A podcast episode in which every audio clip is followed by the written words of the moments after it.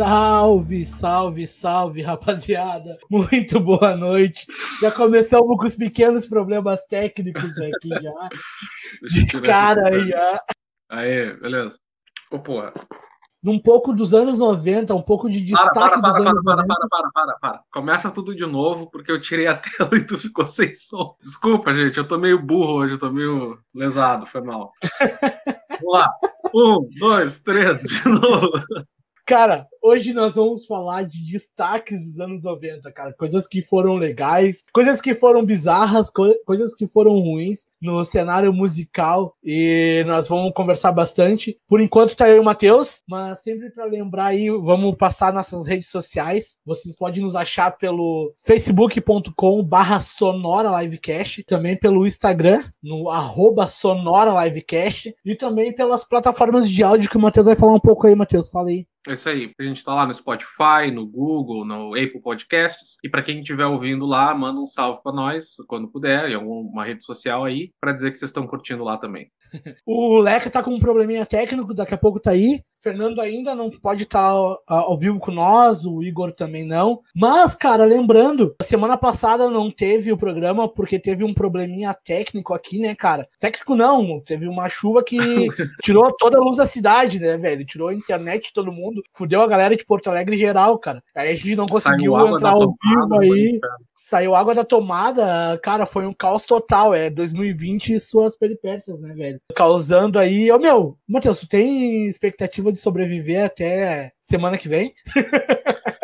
Olha, cara, tá foda, será, né, meu? Será que os ETs já não estão lá esperando pra entrar em ação? É, eles têm 2 semanas aí pra aparecer, vamos ver qual é que vai ser, né, meu? Vamos lá, survival.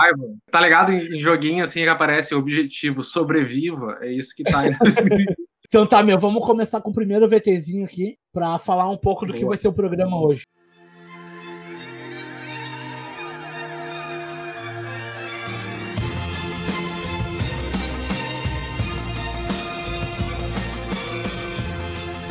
Ah, os anos 90. Época de música boa.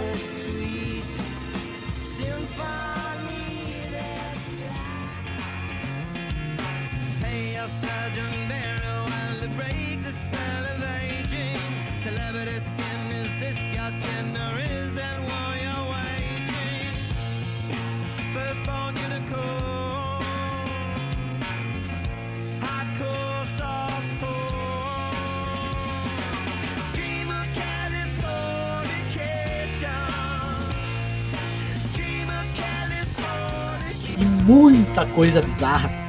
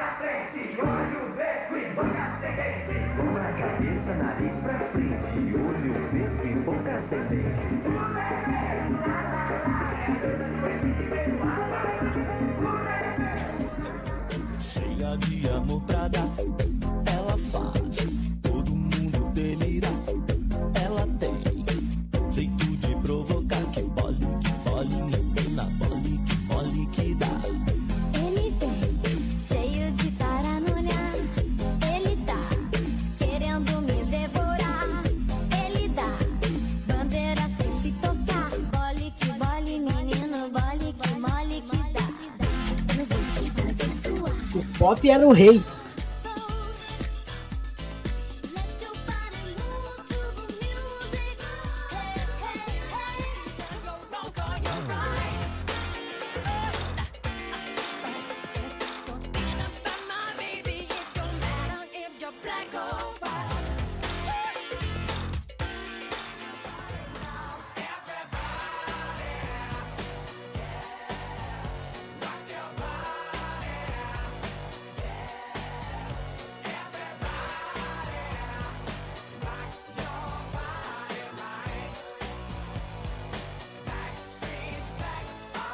E o rock tinha seu espaço.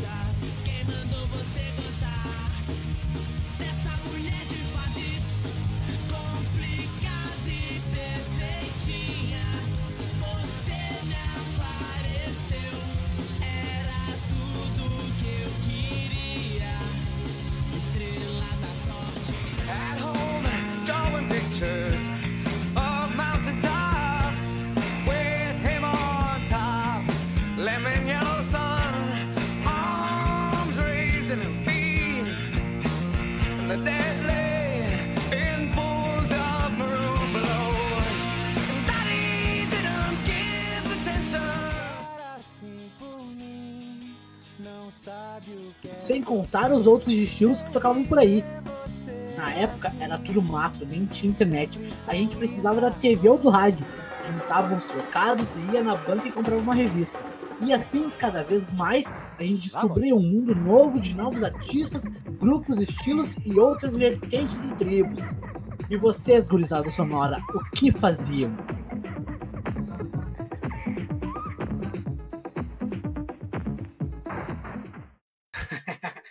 Fala, Leca, e aí, mano?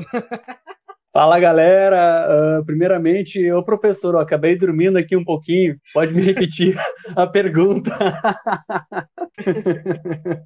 Chegou a acompanhar o VTzinho? Pequena zoeirinha. Peguei os últimos 5 segundos, mas peguei. Leca tava com uns pequenos probleminhas técnicos aí, entrou depois. Manda teu salve aí, Leca. Salve, galera. Mais uma segunda-feira pra começar bem aí. Penúltima segunda-feira do ano aí, então vamos fazer a coisa ficar boa e leve e trocar uma ideia sobre música, que é o que a gente sabe fazer aqui. Beleza, a pergunta final ali, meu, foi o que vocês faziam, cara, nos anos 90? O que vocês gostavam? O que vocês curtiam, cara? Começando pelo Matheus. Fala aí, Matheus. Cara, primeiramente, eu peço perdão aí que se faltou alguma música, alguma coisa do tipo, mas foi uma escolha 100% parcial. Eu escolhi ali as músicas que eu mais gostava e meio que foda-se, mas beleza.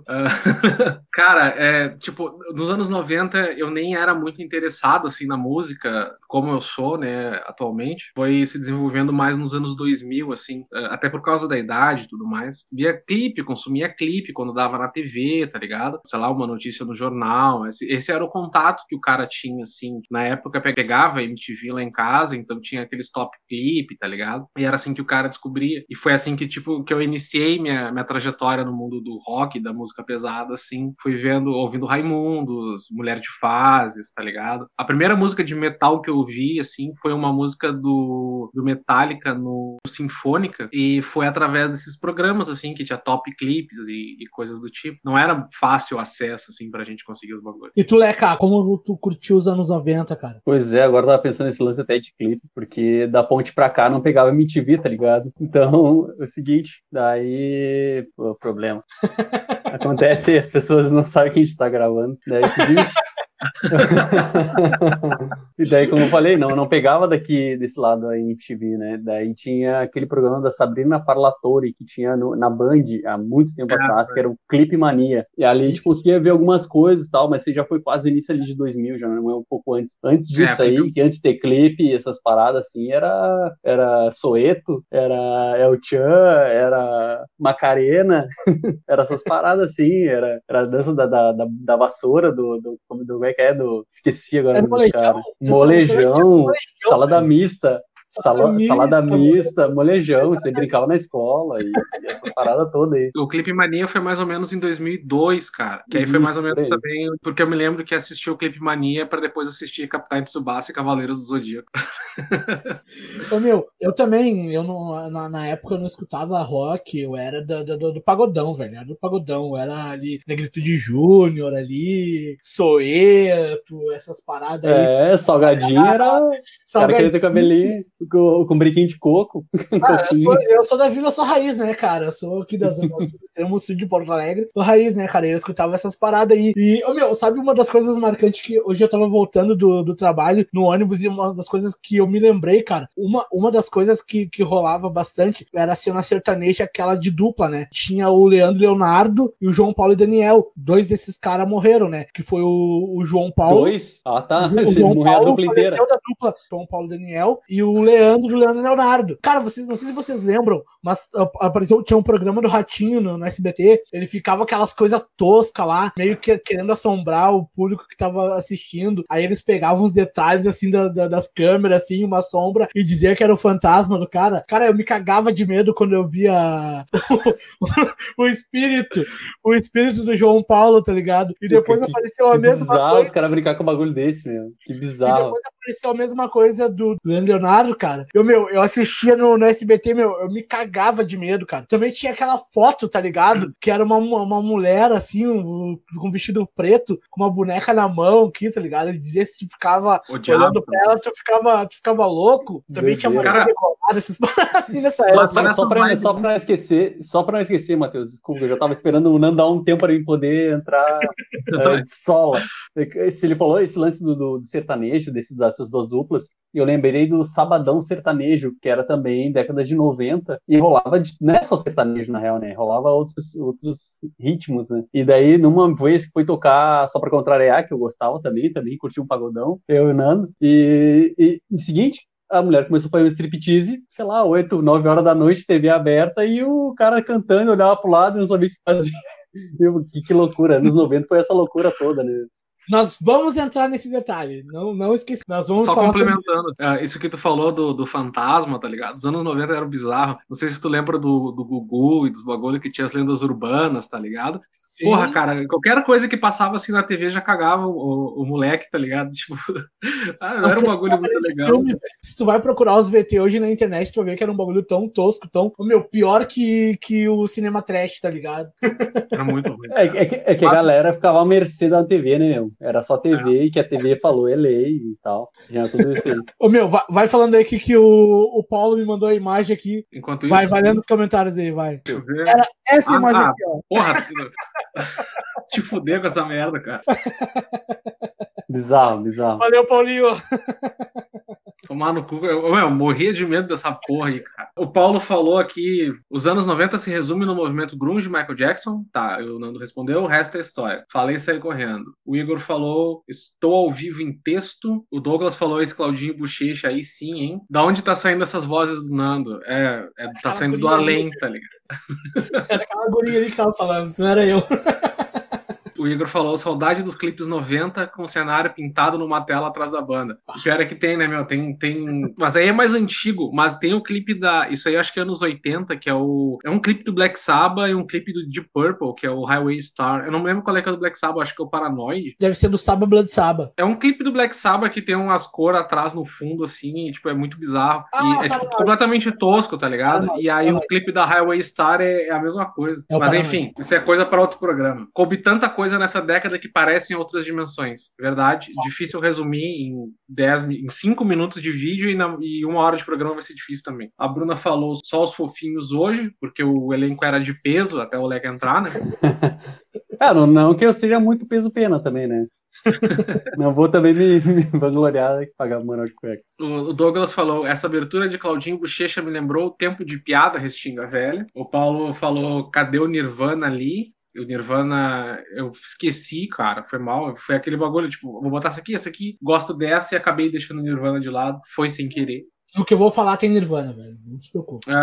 O Igor falou, eu tinha que dormir na casa dos colegas pra ver MTV, pegava aí na tinga, cara, era bem ruim a sintonia, eu me lembro de assistir na casa de um brother também, mas eu não morava na tinga quando eu era menor, tá ligado? Por isso que eu assistia. O que foi, Nando? Na minha casa não tinha, eu assistia na casa da minha tia também, ia dormir lá pra ver os clipes. Todo mundo aí tem menos de 30, vocês ouviam, tomavam Todd e viam Doug no SBT. É verdade, mas a gente pegou ali a transição dos anos 2000, o Leca eu acho que é um pouco mais velho do que eu e o Nando, mas...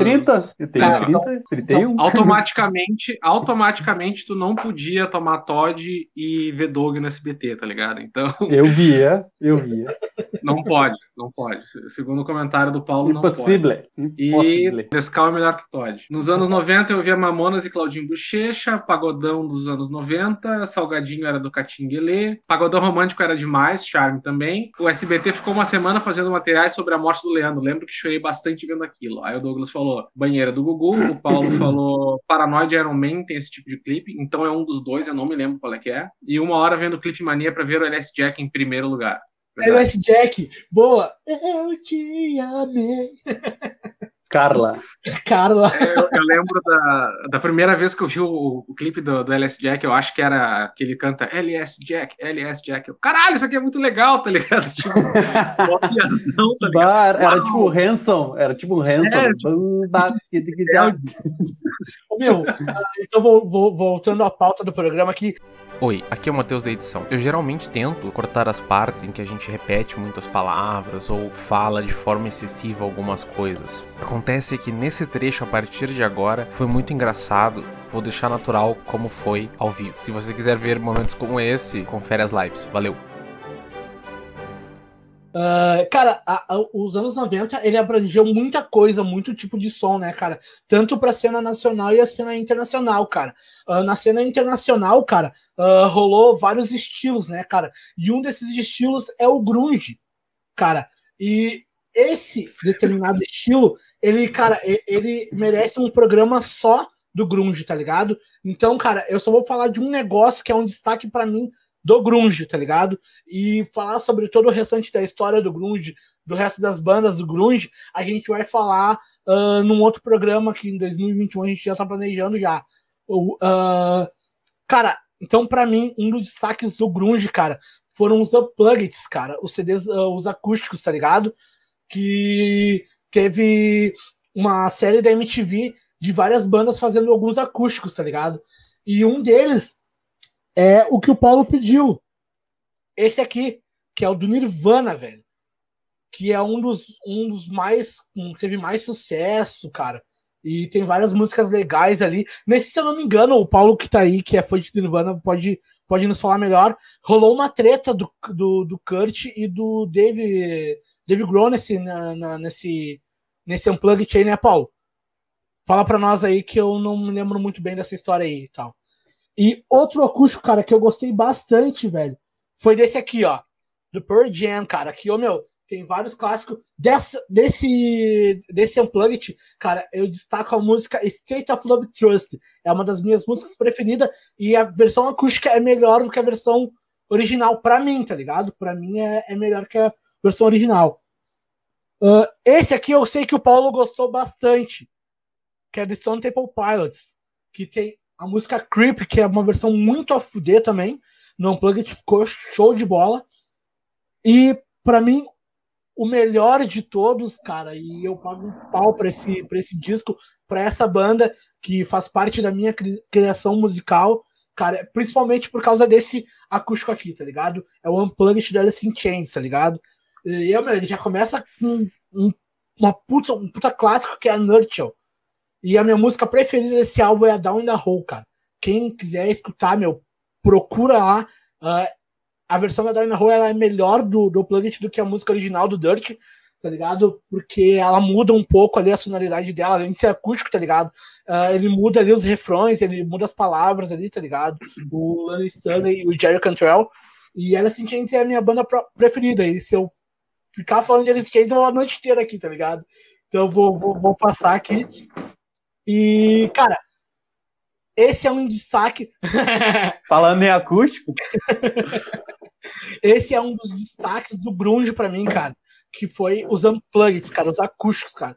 Quem tiver um tempo pra escutar, cara, e ver na íntegra todos esses acústicos aí, cara, que rolou aí dessa cena grunge. Não só no grunge, tem o do Kiss também, cara. Não só fora do Brasil também, acho que teve, se não me engano, na Cassia Eller foi também na década de 90. Exato, foi. A Cassia Eller é outro destaque também da música da MPB brasileira, né, cara? Ela era MPB, né? É um rock pop, assim, né? Há de se argumentar, porque boa discussão. Popular, né? E, ela fazia cover de Nirvana, né, cara? Ela tocava a Smells. Sim, sim. Era bem da... Era bem Caetano Veloso também, né? Mas... é outra história, né? A Cláudia Leite também fez, não foi a Cláudia Leite? É, Cláudia Leite também, até de Shallow Mine também, do Guns N' Roses. Então, não dá pra, não é... o Sambo, né? Cara, Sunday, mas, Sunday, né? Sunday, bora... A coisa mais controversa do mundo, né, cara? O cara falando um bagulho triste, se rindo no... Que bagulho bizarro. Aqui, ó, eu perguntei sobre a treta lá do Kurt e do Dave. Aqui, ó, o Paulo respondeu aqui, ó. Não foi bem uma treta, mas o Dave ficou meio triste com a questão do Kurt querer menos bateria no Unplugged do que do Nirvana. Eu sabia que tinha rolado alguma coisa, mas eu não lembro o que era direito, tá ligado? Chegou a ver isso, né? Chegou... Oi? Posso te interromper rapidinho aqui? É só uma coisa que eu preciso rir. Eu vi que tu falou. O Fernando falou assim, Nando, cara. O Nando canta a música. O cara, eu te amei. Cara, foi muito engraçado, porque tipo, o Nando terminou as frases, e daí ele... porque eu não sei o que, Cara, tá ligado? Tipo... Eu tô me segurei até agora, cara. Foi até uma sacana. Mas acho que ele tá desculpando. Desculpa, cara. Eu me segurei até agora. Não, é que o Nando ele tava disputando com o Al Pacino em Scarface, né, cara? Pra ver quantas vezes ele falava cara em comparação com o funk do cara, tá ligado?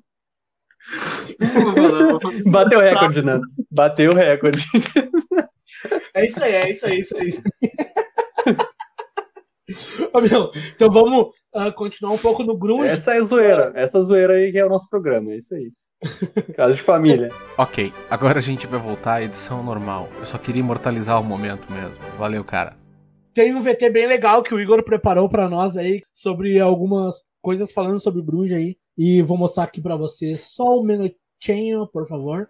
Cara, eu sou meio lesado aqui pra comandar os bagulhos, então não... Ah, enquanto tu vai preparando aí, eu acho que o grunge, ele combina bastante com o acústico, né, meu? Ele é um estilo que funciona, tipo, apesar do grunge ser sujo, ele funciona com essa vibe acústica, tá ligado? Só um... É um lance meio minimalista, assim, no grunge, né? Pelo menos tu vai falando em relação ao Nirvana, né? Tinha bastante base ali que ele conseguiu transpor bem para notas abertas, digamos assim. E a primeira vez que eu escutei a Butcher Girl foi do acústico. E, demais, cara. Muito foda, tá ligado?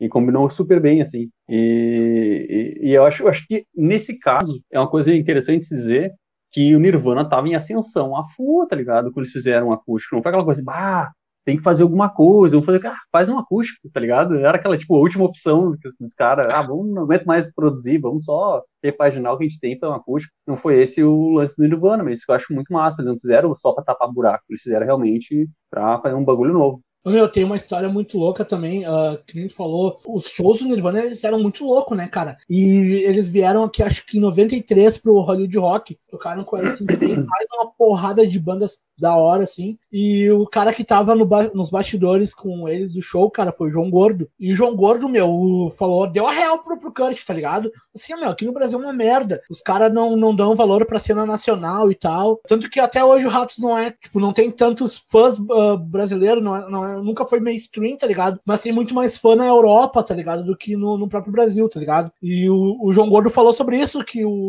aqui os caras cagavam pros músicos da região e tudo mais. E o Kurt fez um show cagado em protesto, cara. Em protesto porque o João Gordo falou, tá ligado? Muito, muito da hora. Uma coisa que eu também, sobre esse lance de fazer show cagado e Nirvana, isso já tem várias histórias sobre isso, né? Falando, Nirvana não toca bem, não tocava, né, no caso. Não tocava bem em shows, que shows era horrível, não sei o que, vivi. Daí o cara, velho, para pensar. Tá indo lá pra ver um espetáculo, seja ele qual for, mas é do artista que tu gosta, entendeu? se for só pra escutar a música como ela é, fica em casa sentadinho na poltrona e escuta o álbum, sabe? Eu acho que sonoramente vai ser sempre melhor, né? Em questão de, ah, eu vou escutar todos os barulhinhos, né? Os negocinhos, pianinho. Véi, em show isso não acontece, meu. Em show é energia, é o artista fazendo passar a mensagem dele do jeito que é. Isso que tu falou foi uma forma dele passar a mensagem que ele queria fazer, era um protesto, ele queria mostrar isso, ele queria... Ou outras vezes que ele fazia isso, se atirava no chão, que ele queria demonstrar dor, que ele, sabe, queria passar alguma coisa para as pessoas. Ele conseguia mesmo. Show. Ô, meu, ainda sobre o destaque que eu dei ali dos Unplugged, cara, que foi o do Alice in Chains, até o Paulo tava me chamando aqui no WhatsApp pra lembrar essa informação. O Len Staley, que é o vocalista do Alice in Chains, cara, ele tava passando por um momento bem, bem complicado da vida dele, ele perdeu a esposa, né, cara, e ele tinha problemas com, ele era usuário de droga, tá ligado? Usava muito heroína e tudo mais. E, meu, o Alice in Chains ficou 3 anos, cara, sem fazer um show, sem apresentar, sem gravar nada, tá ligado? Eles apareceram, a gravadora e a MTV chamaram pra fazer o Unplugged ali, e meu, se tu for ver, cara, parar pra prestar atenção no Len Staley, no acústico, meu, tu vai ver que ele tá drogado a full, tanto que ele passa o tempo inteiro com óculos escuro, tá ligado? No show, assim. É bem interessante esse Unplugged, cara, tem no YouTube, assistam, cara, vale muito a pena, tem muita música boa, cara. Enquanto isso, vamos falar um pouco mais do grunge, só que de uma maneira diferenciada aqui que o Igor preparou para nós aqui. Saudações aos amigos, amantes, admiradores ou haters dos anos 90. Estamos aqui para falar disso. Vou fugir um pouquinho da pauta, mas não muito. Vou falar de bandas que parecem que nasceram nos anos 90, porém são bandas muito recentes, incrivelmente recentes. Talvez tu conheça, se não conhecer, fica ligadinho.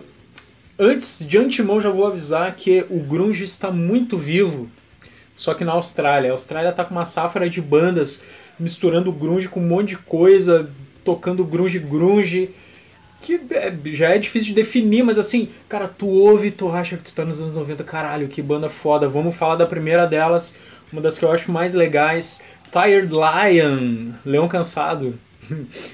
O nome não tem nada a ver com o som, cara, o som é super energético. As melhores coisas do grunge ali, mais pegado, com um pouco de Weezer, né? Aquele pesão do Weezer, assim, vocal feminino, banda sensacional, mais uma da Austrália, Wax, tipo depilação em inglês com um A mais. Cara, rock alternativo, né? Aquele rock que tocava no rádio, respingou um grunge ali, muito característico dos anos 90, também vocal feminino. Outra banda com vocal feminino, olha, essa cena é toda liderada por bandas com minas, cara. Middle Kids.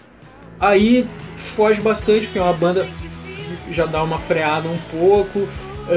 Tem um pouquinho de shoegaze, que é um pouquinho anterior aos 90, cara. Mas essa banda se define muito pelo pop rock radiofônico dos anos 90. Quando tu ouvir, tu vai sentir timbre, tu vai sentir produção. Então, assim, pode pegar qualquer disco, embora as produções sejam diferentes, tu vai sentir isso, duvido que não.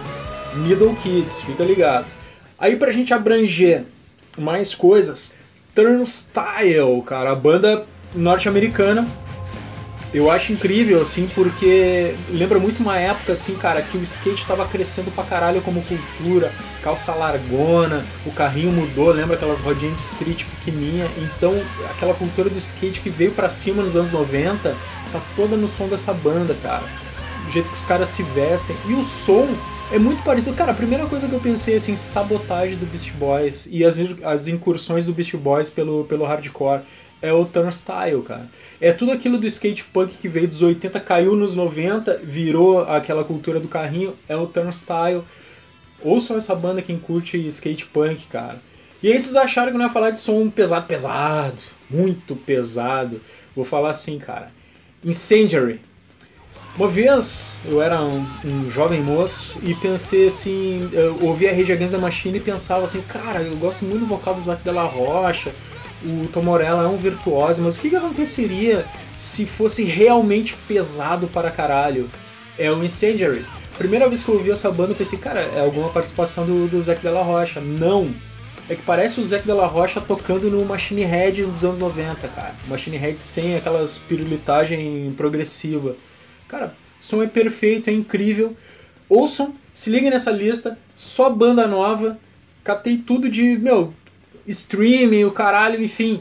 clipes incríveis dessas bandas. Tem pra todos os gostos, cara. Só faltou Eurodance, Pagode 90, com os quais me divirto muito, mas aí faltaria tempo. Um beijo, estamos chegando no final do ano, reta final. Vambora, galera. Fui! Cara, bem interessante essas bandas que o Igor falou aí, né, cara? Eu não conhecia nenhuma, vocês já ouviram falar? Não. Nenhuma. Na verdade, a única banda que eu conheço da Austrália com uma sonoridade grunge, assim, que mudou um pouco depois, é o Silverchair, cara. Mas bem interessante aí. Valeu, Igor. Vou dar uma pesquisada. Essas são bandas atuais, né, cara, que lembram aquele som, assim, dos anos 90, né, cara? Bem interessante mesmo. Achei bem da hora isso aí, velho. Aproveitando que o Igor apareceu num VT aqui, cara, não sei se vocês acompanharam na semana passada, eu estou falando isso com os nossos telespectadores, web telespectadores. Os guris lançaram, cara, um programinha aqui dentro do canal do Sonora, que eles trocam umas ideias ali, eles tomam um trago ali, dão um monte de informação, falam sobre várias coisas aqui. Toda terça-feira, às 21h30, cara, vocês podem ver aí o pessoal aí, o Igor, o Fernando e o Choque, cara, trocando uma ideia ali, conversando, passando notícias, fazendo uma resenha ali, cara. O nome do programa é Sonora Live Bebe, porque eles são bêbados. Tudo cu de canha. Cu de o quê? Hã? Não percam lá, cara, vai tá bem legal, vó. Fiquei curioso pra saber sobre o Rock in Rio, cara. Vou comentar que eles botaram o Dream Theater só pra galera dormir no show, né? Mas enfim, vamos voltar. Que maldade, cara. Outra coisa interessante da década de 90 foi os grandes Rock in Rios que tiveram, né, cara? Não foi quando surgiu o Rock in Rio, foi em 85, mas os grandes shows, assim, tu lembra de Nirvana, lembra de Guns N' Roses a primeira vez em 91, velho, só showzaço, assim, ou pega do Queen, cara, que show foi aquele, tá ligado? Velho, esse sim foi um dos grandes festivais da década de 90, né? Eu queria muito ter ido nos Hollywood Rock, cara, que teve na Monster of Rock também, os primeiros, né, velho? Que tinha essas bandas aí... Cara, imagina tu ver o Alice in Chains com o Lance Tully, velho. Pra mim, bom... Não, eu vou parar de falar de Alice in Chains, que não vai ser um programa só Alice in Chains, cara. Ô, meu, o Matheus separou uma coisinha pra nós aqui, eu vou rodar aqui também.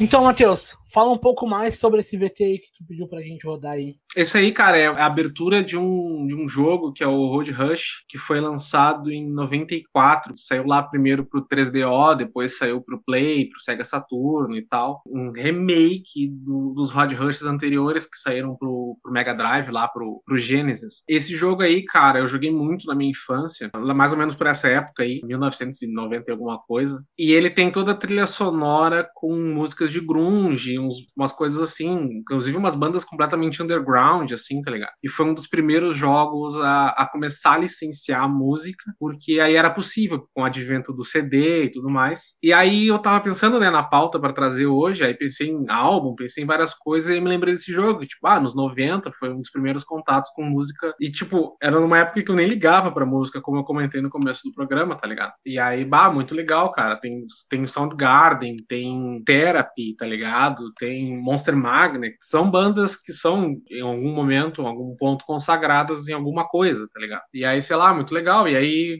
quis trazer isso aqui pra nós, porque, tipo, tem outros jogos, como Tony Hawk, por exemplo, que tinha trilhas sonoras boas também, tá ligado? Outros exemplos aí, eventualmente, na época do Play 2, veio Guitar Hero e tal. Aqueles do WWE também tinha música, tá ligado? Sei lá, só uma coisa legal. É um jogo muito divertido e a trilha sonora dele é muito boa. Eu recomendo que procurem, ainda mais pra quem curte um grunge, um bagulho mais sludge, assim, é muito foda. Tu falou de Tony Hawk. Eu ia falar de Tony Hawk, exato. Tá lendo minha ideia, né? Eu ia te chamar pra falar disso, Leca.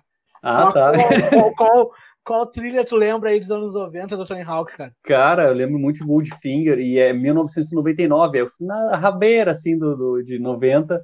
mas ainda faz parte. Então, cara, foi algo que é um divisor de águas pra mim, por exemplo, também. Porque foi quando eu comecei a jogar mesmo PlayStation e tudo mais. Quando eu comecei a me interessar por música mesmo e a querer tocar música, né? Que as músicas que são da minha banda vão mais ou menos nas vibes do que era as músicas do Tony Hawk Pro Skaters. Eu fiz, já toquei de tudo, né? Toquei desde Slipknot até, sei lá, eu, Soeto.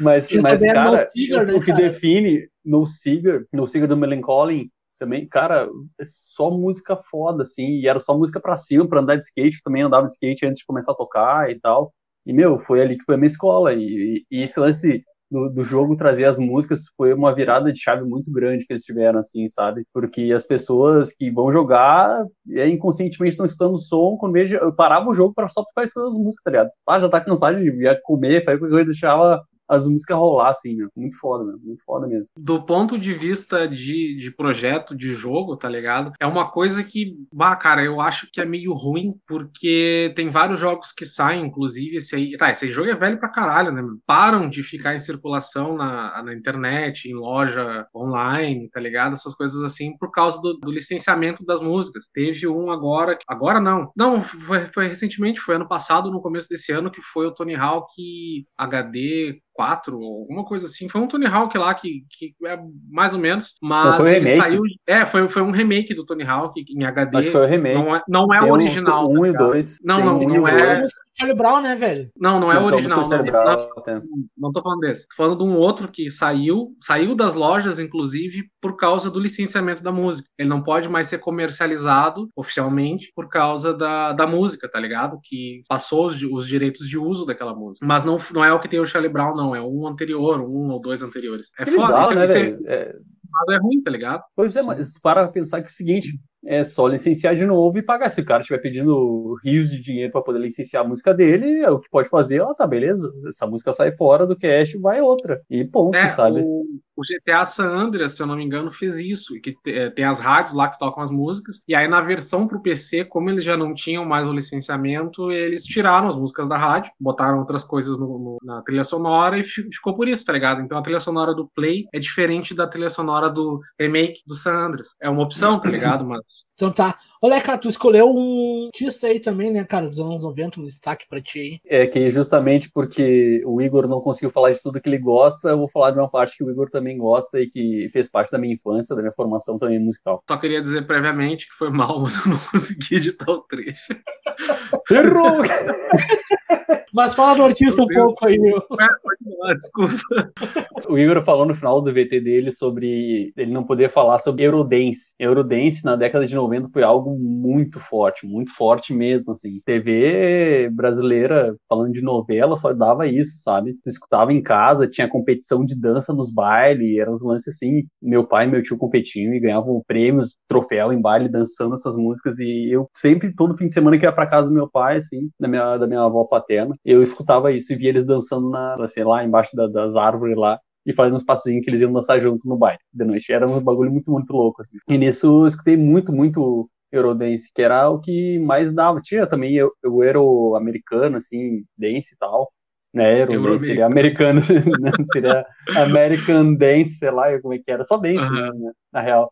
Mas o que mais rolava mesmo era o Eurodance. Começou lá pela Alemanha, aqueles países lá, pegar um pouco também da Espanha também, da Itália, que no caso esse artista, ele é uma mescla dos lugares, tipo, ele nasceu na Inglaterra, mas ele viveu a vida dele na Itália, que foi onde ele começou a fazer sucesso e onde ele teve a sua primeira música, que depois que ele conseguiu um produtor melhor, assim, que já tinha um pouco mais de ideia na frente, assim, que montou esse grupo, e a música que foi principal, que lançou a banda pro mundo inteiro, que eles nem esperavam isso, foi Please Don't Go, que a banda era... W. E essa banda, ela fez um sucesso gigantesco dentro do Eurodance, né? E partindo da Itália, já esse William, que era o principal, assim, digamos, o frontman da banda, tinha outros cantores, tinha uma vocalista feminina também, mas ele foi o que continuou, enfim, na banda. Ter escolhido ele em específico foi porque dentro do país aqui ele foi muito bem aceito, assim. O W.U. foi muito bem aceito, tanto que ele vinha direto aqui pro país fazer shows, e o próprio vocalista, esse William,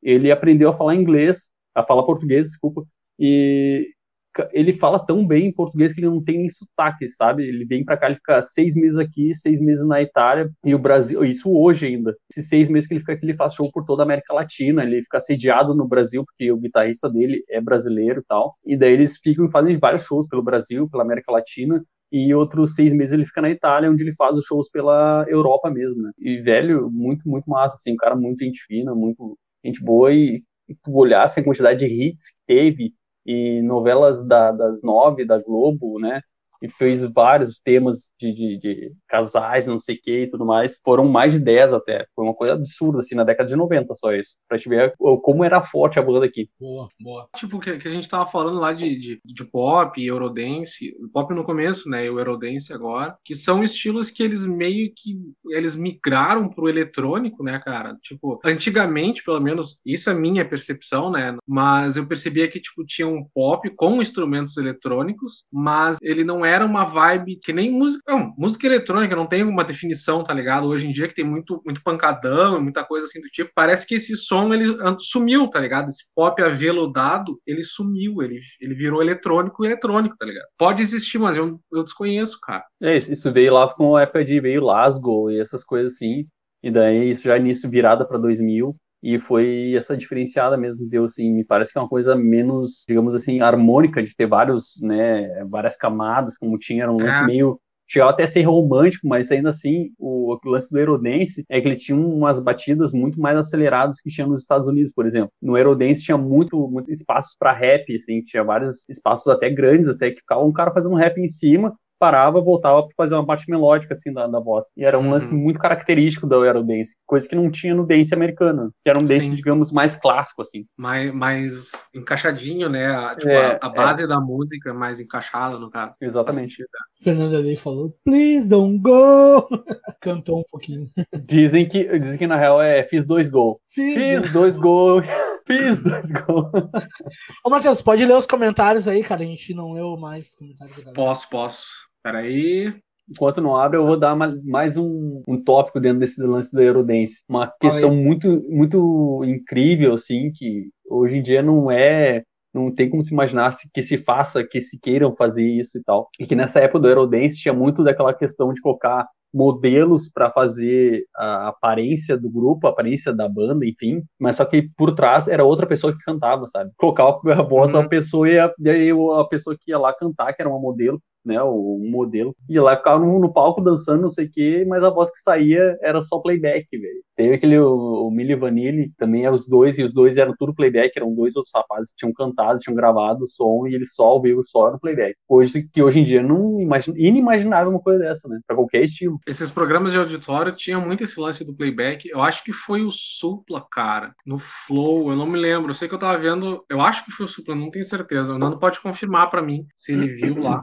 Que ele, tipo, foi tocar no Chacrinha, eu acho. E aí ele, não queria fazer playback. Eu acho que cara, eu não me lembro, tô contando assim de memória, tá ligado? E aí ele não queria fazer playback e tal, mas pra tocar nesses programas, só com playback, tá ligado? Tipo, tem que ter lá, direitinho, bonitinho, pra não fugir da regra do programa, tá ligado? Sei lá, enfim, só um comentário aí. Só pra me contradizer aqui um pouquinho, eu falei que era inimaginável alguém fazer isso, cantar, né, e outra pessoa aparecer. Mas, na real, isso existe hoje. E é uma pessoa bem famosa. E eu acabei de me lembrar disso, que é a Cia. Que ela canta as músicas e canta muito bem. Só que ela é uma pessoa um pouquinho mais, digamos, não sei, não é de idade, assim. Ela tem uma idade um pouquinho mais avançada, assim. E daí ela não se sente bem pra dançar e fazer todas aquelas coisas, né? E coloca outras pessoas pra serem ela. E ela bota a voz dela pra tocar no playback das pessoas. É um lance muito louco, né? Música, né, meu? Compõe muito. Artista incrível. Por isso que eu tive que me retratar agora, porque, Deus o livre, é uma das grandes artistas, digamos, dessa década, desses últimos anos. Os anos 90 também teve a música com o nome e refrão mais bizarro, que foi do Crash Test Dummies. Puta música. Crash Test Dummies é muito bom, cara. Nessa que o cara tem uma voz grave pra caramba, assim. É. Parece até um country. Parece até um country, assim, né?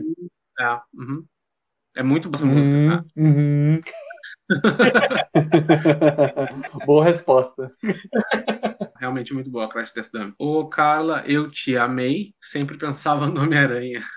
Eu também, cara, eu tinha uma música que eu falava exatamente isso no final da música. Foi uma das primeiras que eu criei, tosca pra caramba. E no final da música eu falava, eu te amei, mas só que era te amei da tia do Peter Parker.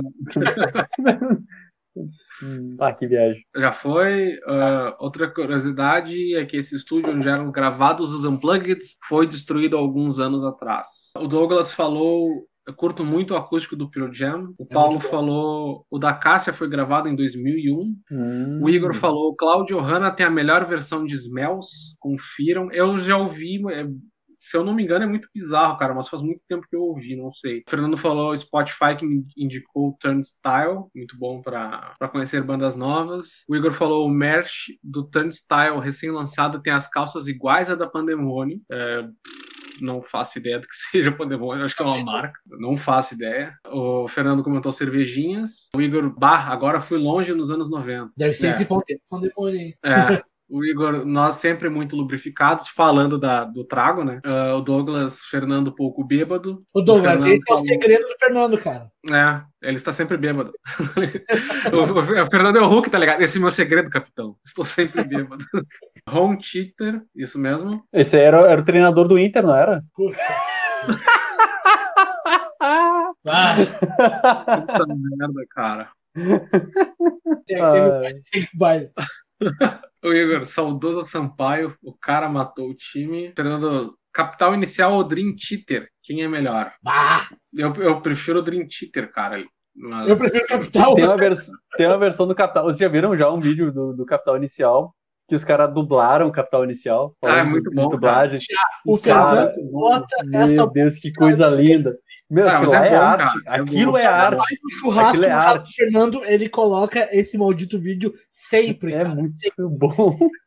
Mas é muito bom, cara. Cara, se fizessem isso pela minha banda, eu ia ficar muito feliz, né? Eu ia ficar muito feliz. Não, e esse vídeo é muito bom porque, tipo, ficou fiel, assim, os caras tocando, tá ligado? Tipo, fiel no sentido, eu digo, ficou legítimo o vídeo, parece que é de verdade, tá ligado? É muito bom. O Douglas respondeu, Fernando, prefere o molejão. Bom é ser feliz, né? Molejão. O Igor Dali Seva, o Igor, sensacionais os canais de rock em 8 ou 16 bits, é verdade. O Paulo, Venga Boys, eterna música dos parquinhos de Cidreira e Pinhal. E Venga Boys também é da Aerodance, só pra complementar o que o Paulo falou.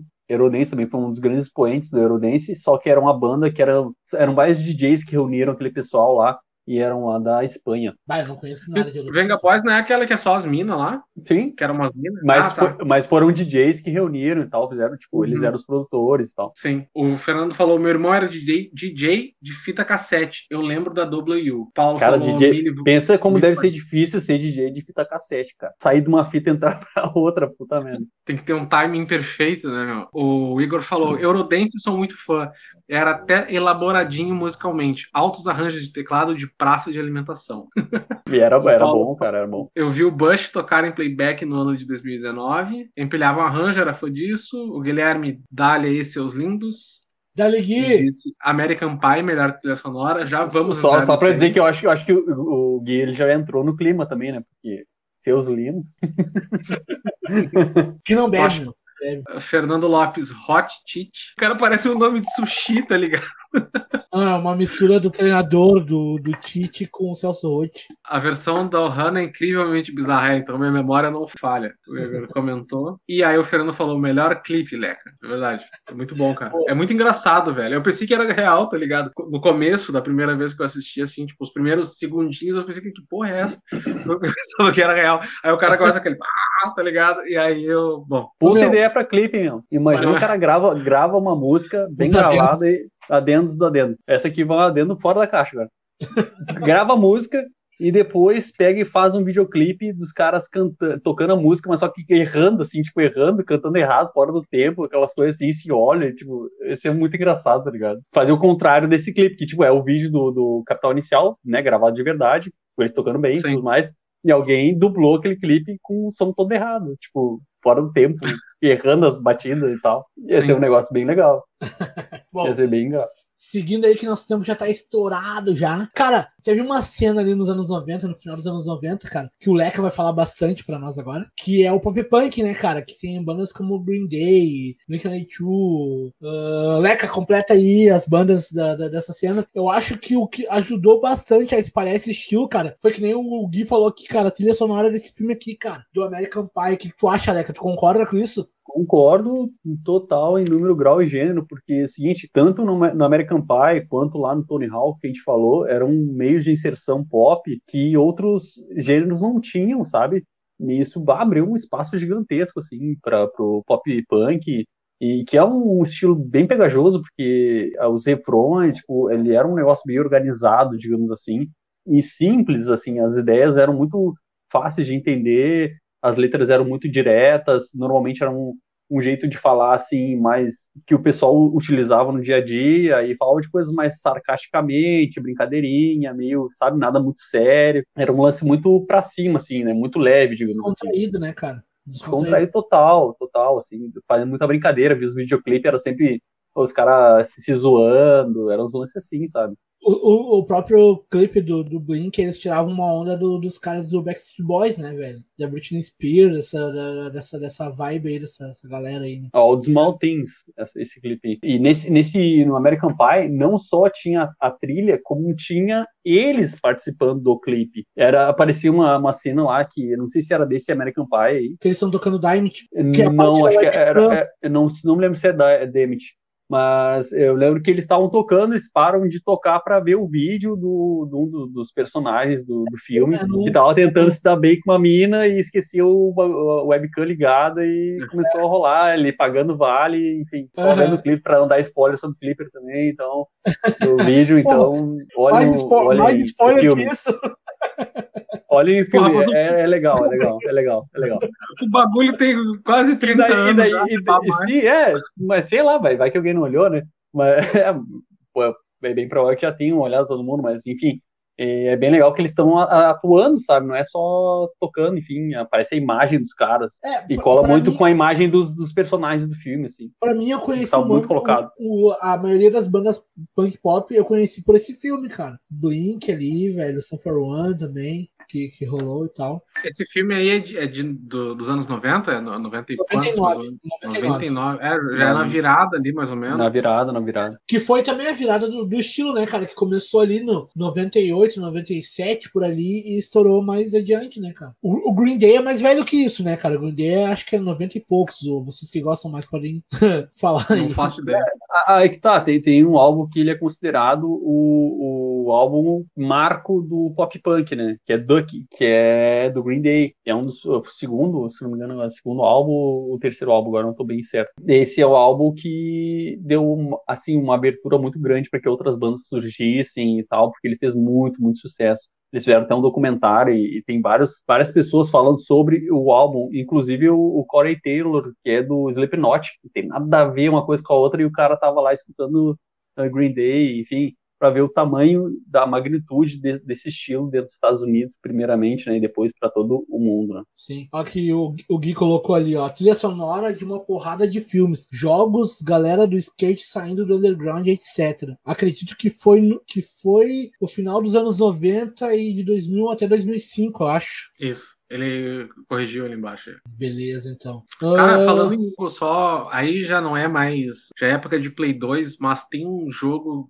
Obscure, inclusive tem na Steam aí, pra quem não conhece, quiser jogar e tal. Que ele começa com essa vibe, assim, de American Pie, tá ligado? Os caras jogando basquete, esse bagulho de escola americana, assim. E começa com a música do Sum 41. E, inclusive, no CD do jogo original tinha o bônus do clipe da Still Waiting, do Sum 41, tá ligado? E, enfim, é um jogo estilo Resident Evil, assim. Se eu não me engano, um dá pra 2 players, eu não me lembro, que é uma novidade, assim, survival horror com 2 players, né? Na época, ele tinha toda essa vibe de American Pie com o toque de terror, tá ligado? Então, Porra, eu recomendo, é um baita jogo, cara, é um jogo bem legal. Enfim, só... O Fernando corrigiu ali, ó, cara, que o Green Day ali, o Duck é de 86 a 87. Ah, não sabia que o Green Day era tão velho assim, velho. Não, é.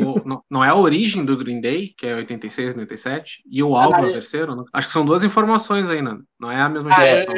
Teve dois álbuns antes, né? E um foi Smothered of Sleepy Hours, que foi em 1990, e depois teve o Care Plug, que é de 1991, que foi onde eles estouraram e pegaram uma gravadora pequena e lançaram os caras lá em cima, que eles nunca imaginaram e tal. E daí sim veio o álbum que virou pra eles a chave de ser famoso no país inteiro, que foi o Duck. Show. Cara, só pra encerrar, mas que não dá pra deixar de falar, cara, é de uma banda que foi um marco dos anos 90 aqui no Brasil, que tenho certeza que vocês foram muito influenciados na época ali, cara, e também sofreram com a perda deles também, cara. Que são esses caras aqui, velho, Mamonas Assassinas, cara. Que eles morreram bem no dia do meu aniversário, cara, em 96, 2 de março de 96, cara. E foi uma puta banda, né, cara, que até hoje quando toca a gente se diverte, né, cara, com as músicas e tal. Tocavam muito mesmo. E até pra fazer um link que a gente tava falando agora do pop punk, que pop punk ele tinha o lance do clipe, de se fazer palhaçada, não sei o que, eles tinham não só o clipe, eles tinham o visual e tinham a música que era de palhaçada, fazendo várias piadas com tudo, né? Mas só que a sonoridade deles era uma coisa muito única, porque eles conseguiam juntar lá, sei lá, um carimbó, um negócio nordestino também, e juntava até com letras falando de gaúcho, falando, eles conseguiam juntar o país inteiro em várias facetas dentro da música deles, que até hoje nunca ninguém conseguiu fazer algo parecido assim. Já tentaram, já tem coisa até no nosso estado aqui de bandas que tentaram fazer assim, mas como eles faziam de misturar tanto assim as questões brasileiras ali com o mundo, por exemplo, eles colocavam metal na música, em uma das músicas lá era puro metal, e eles falam só besteira em inglês, sabe? Exatamente. E é uma coisa incrível, cara. Incrível, assim, a criatividade que eles tinham era fora da curva, assim, era um negócio muito grande, assim. E foi grande perda pra música. Eles tinham uma outra banda, né? Que era uma banda mais séria, se eu não me engano, é Utopia, alguma coisa assim. Utopia. É, aí, cara, sabe quem lançou eles, cara? A gente já falou desse cara aqui. O cara que lançou eles foi o Rafael Ramos, cara, era a Deck. E depois eles gravaram no estúdio do Rick Bonadil, né, cara? Mas não foi o Rick Bonadil que lançou eles, foi o Rafael Ramos, né, cara? Foi pela Utopia sim. Utopia foi o Rafael Ramos, mas daí, depois dessas gravações que eles fizeram juntamente com o Rick Bonadil, e daí o Dinho pediu pra fazer uma gravação pra tocar num churrasco, assim, deixa eu gravar umas músicas só voz e violão, não sei o quê. E o Rick Bonadil permitiu, tal, tá, grava aí. Ele gravou as músicas muito engraçadas, assim. E daí o Rick falou, pô, cara, mano, por que vocês não investem nisso e tal? Não, a gente tem que ser uma banda séria, não sei o quê, o Dinho falando, né? Até que ele se convenceu de realmente gravar as músicas a valendo dessas músicas mais engraçadas, assim, fora da Utopia. Sim, a galera, tipo, eles faziam no ensaio, né, cara, uns arreganhos ali, umas viagens, umas letras de besteira. Meu, qualquer banda, qualquer cara que tem banda, sempre tem uns 10 minutinhos de fazer besteira ali no ensaio ali, cara. Quem já teve banda sabe o que é isso, né, cara? O cara tocar umas palhaçadas, algumas coisas assim e tal. O Inferno tocando a música da Hot Wheels. A Hot Wheels e Araqueto. E, cara, aí os caras falaram, meu, bato, tipo, a galera tá curtindo e tal, e eles investiram nisso, tá ligado? Mas, cara, eu não sei se daria certo, tá ligado? Esse tipo de som que eles faziam teria levado muito, muito, tipo, ido mais longe, assim, tá ligado? Eu acho que não rolaria, cara. Tu diz naquela época mesmo. Assim. Não entendi. Tu diz, tipo, não como se fosse feito agora, tu diz se eles continuassem na época, não tivesse tido um acidente. Continuasse, se a banda tivesse seguido, tá ligado? Se não tivesse acontecido o acidente e tal. Se eles não seriam esquecidos na época ali, tá ligado? É que eles eram tão talentosos, cara, e tinham tanta criatividade que eles eram muito espertos, né? Eles não iam cair, sabe? Eles iam, tudo que viesse, eles iam, né, se colocar pra dentro do som deles, iam estar sempre digamos, na moda, assim. Sabe, uma banda que tentou fazer mais ou menos isso foi o Massacration, né, cara? Que até no primeiro lançamento deles foi bem legal, o primeiro álbum foi bem legal. Aí depois acabou a banda lá e tal. Daí o Detonator lá, o Bruno Sutter fez o Detonator e acho que as musas do metal, alguma coisa do gênero, cara, que eu achei uma bosta. E depois eles voltaram com o Massacration, né, cara? Que gravaram umas músicas bem legais e tal, mas continua assim no... O segundo álbum do Massacration, pra mim, é o melhor álbum deles, cara. Aquele álbum é muito bom. Em comparação, eles são muito definidos. É metal, metal, metal e falando besteira no metal, sabe? Ali, se comparar com Mamonas Assassinas, era um mundo inteiro, sabe? De coisa. Eles tocavam e conseguiam tocar metal. Digo, conseguiam no sentido que eles conseguiam pegar a ambientação do heavy metal, tá ligado? Só que eles... É realmente o que o Leca falou, é diferente. Eles eram tudo. Eles englobavam tudo, tá ligado? E o Massacration, ele tem o foco, tá ligado? É difícil comparar os dois. Capacidade técnica, beleza. Mas eu digo em intuito, em foco da banda é outra coisa. Sim, os caras tinham um pagodão imitando Netinho de Paula. Tinha uma música que o Fernando falou agora, do Sábado de Sol, que era um lance... Sábado de Sol era do Baba Cósmica, do Rafael Ramos. Sim, sim, mas a forma que eles tocavam era quase aquelas músicas da década de 60 do surf music dos Estados Unidos, tá ligado? E no metal, samba, isso, e sertanejo, era um olho muito louco, cara, era muito louco. E tinha a música que ele cantava como se fosse, sei lá, aquelas músicas bem nordestinas, bem cordel, uns bagulho meio assim.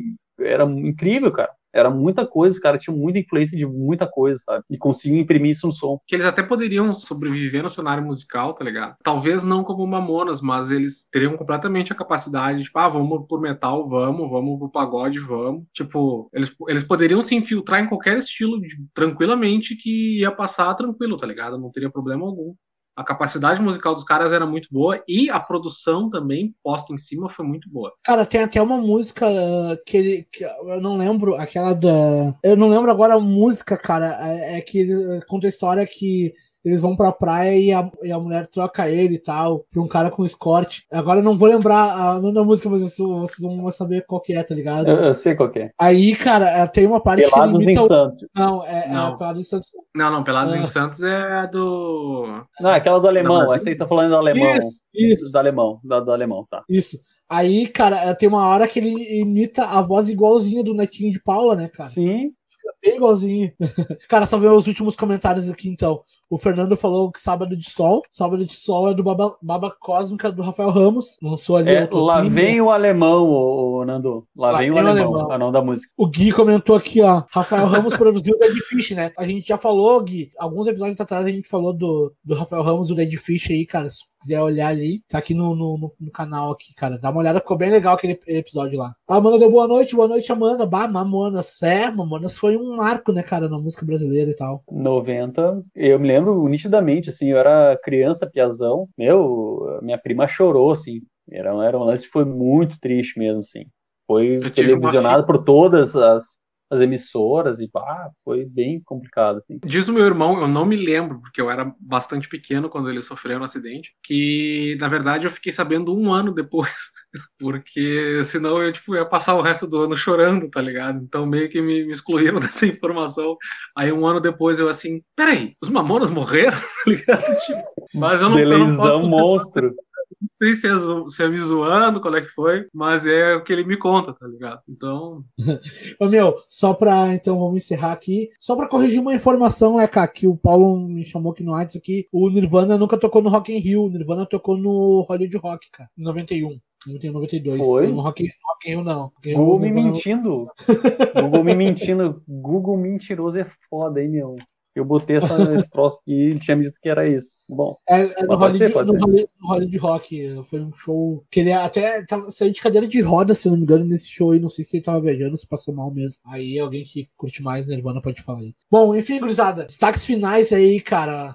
Considerações finais aí, cara, que vocês podem falar aí. Começando pelo Leca. Falei, Leca. Pesquisando. Não, pois é, porque eu fiquei agora... O Google me mentiu, cara. Fiquei puto da cara agora. Mentiu, viu? Viu que nem tu tá no Google, hein, gurizada? Fiquem ligados. Essa é a mensagem de outra, hoje, amiguinhos. Tá ligado? Aquela do He-Man, tá ligado? E hoje aprendemos. Nunca confiaram no Google. E, cara, é o seguinte, continua com a gente. Falta pouco pra gente acabar com esse ano que quase acabou com a gente. E ano que vem promete bastante coisa legal, muitos formatos de programas novos, assim como esse que vocês estão vendo hoje. Assim como o Bebe, Lave, Leve, Bebe, como é que é? Live Bebe, que é um outro programa dentro desse guarda-chuva conhecido como Sonora Livecast, que saiu muito massa. Dentro do nosso Sonora Verso aí, tem mais, além do Fernando e do Igor, tem mais o Choque, que está fazendo parte também nisso, é alguém que está agregando com a gente aí, então fiquem ligados que está aparecendo coisa nova e vai aparecer mais ainda. Tem muito som bom escondido daquela época, tem muito som bom que lembra aquela época e está escondido, mas é atual, tem muita coisa aí que a gente pode conhecer e curtir, ou que a gente pode revisitar e não tem problema algum, tá ligado? Revisitar. Pode ter sido uma época mais difícil, assim, para te consumir bagulho, mas tem muita coisa que até hoje tu vai poder descobrir, tá ligado? É interessantíssimo aí. Dá essa garimpada. Sigam a gente nas redes sociais, lá no Spotify e tal. Assistam os guris amanhã e valeu. Isso aí. Então é isso aí, gurizada. Só pra lembrar, então, as redes sociais aí que o Matheus citou agora é o facebook.com/Sonora Livecast. Também você pode falar e interagir com nós lá pelo Instagram, lá pelo Sonora Livecast, @Sonora Livecast também. Cara, escutem a gente pelo Spotify, cara. Tem as edições bem legal lá, resumido lá, tá bem legal. É bem bacana de escutar pelo Spotify, eu gosto bastante. Eu sempre escuto várias vezes seguidas, tá ligado? Os programas, fico reescutando e tal. E só pra lembrar, cara, o programa dos guri aqui, o Sonora Live Bebe, eles tão bêbados mesmo, de fato, eles não brincam, mas eles passam as informações certas. Então, é isso aí, gurizada. Muito obrigado pra quem nos acompanhou aí. Fiquem com Deus. Até a próxima.